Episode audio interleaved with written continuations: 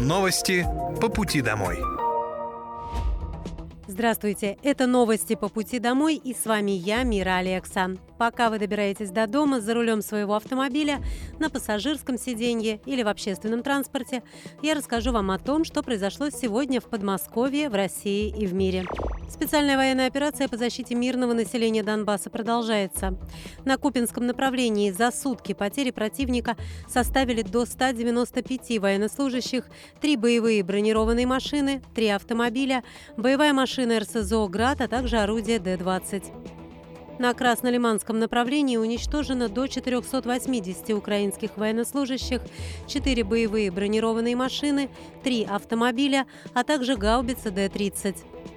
На Донецком направлении за сутки потери противника составили до 165 военнослужащих, две боевые бронированные машины, четыре автомобиля, гаубицам 100Б, а также орудия Д-30. На южнодонецком направлении уничтожено до 160 украинских военнослужащих, а также три автомобиля. На запорожском направлении потери ВСУ составили до 80 военнослужащих, танк и три боевые бронированные машины. На Херсонском направлении в результате огневого поражения за сутки уничтожено до 90 военнослужащих ВСУ, три автомобиля, боевая машина РСЗО «Град», а также две гаубицы Д-30. Средствами противовоздушной обороны уничтожены 19 беспилотных летательных аппаратов. Коммунальные службы Подмосковья усиленно готовятся к зиме. В этой задаче необходимы четкие алгоритмы работы и людей, и техники, отметил губернатор Московской области Андрей Воробьев на совещании областного правительства.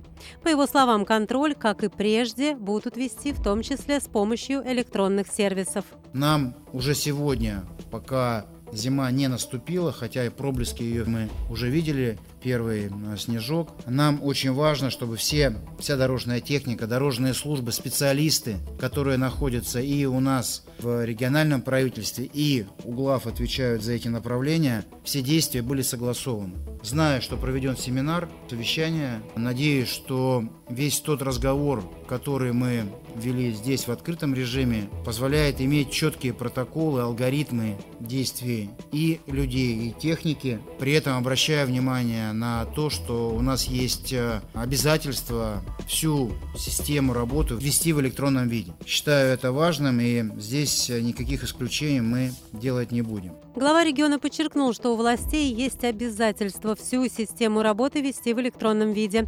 Он отметил, что это также имеет большое значение и исключений быть не должно. Этой зимой в Подмосковье будет задействовано почти 3900 единиц специальной техники, более 18 тысяч человек, а также 1400 средств малой механизации.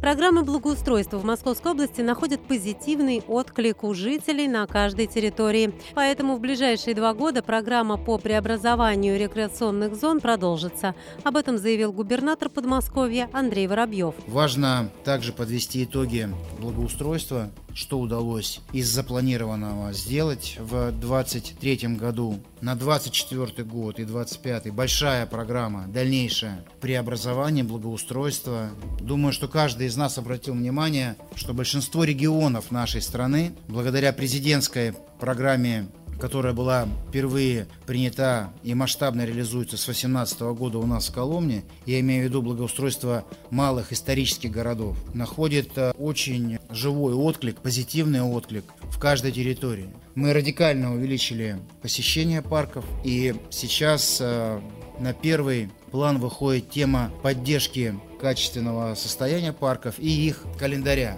Летом это одни мероприятия, а зимой, соответственно, парки также должны работать. И уже сейчас все, что связано с каникулами, с отдыхом наших жителей, а, нужно планировать заранее. Как я уже сказал, благоустройство у нас разноформатное, и лес, и городской парк, и благоустройство возле станции МЦД тоже имеет большое значение для восприятия. Губернатор подчеркнул, что количество посетителей обновленных парков в Подмосковье значительно выросло.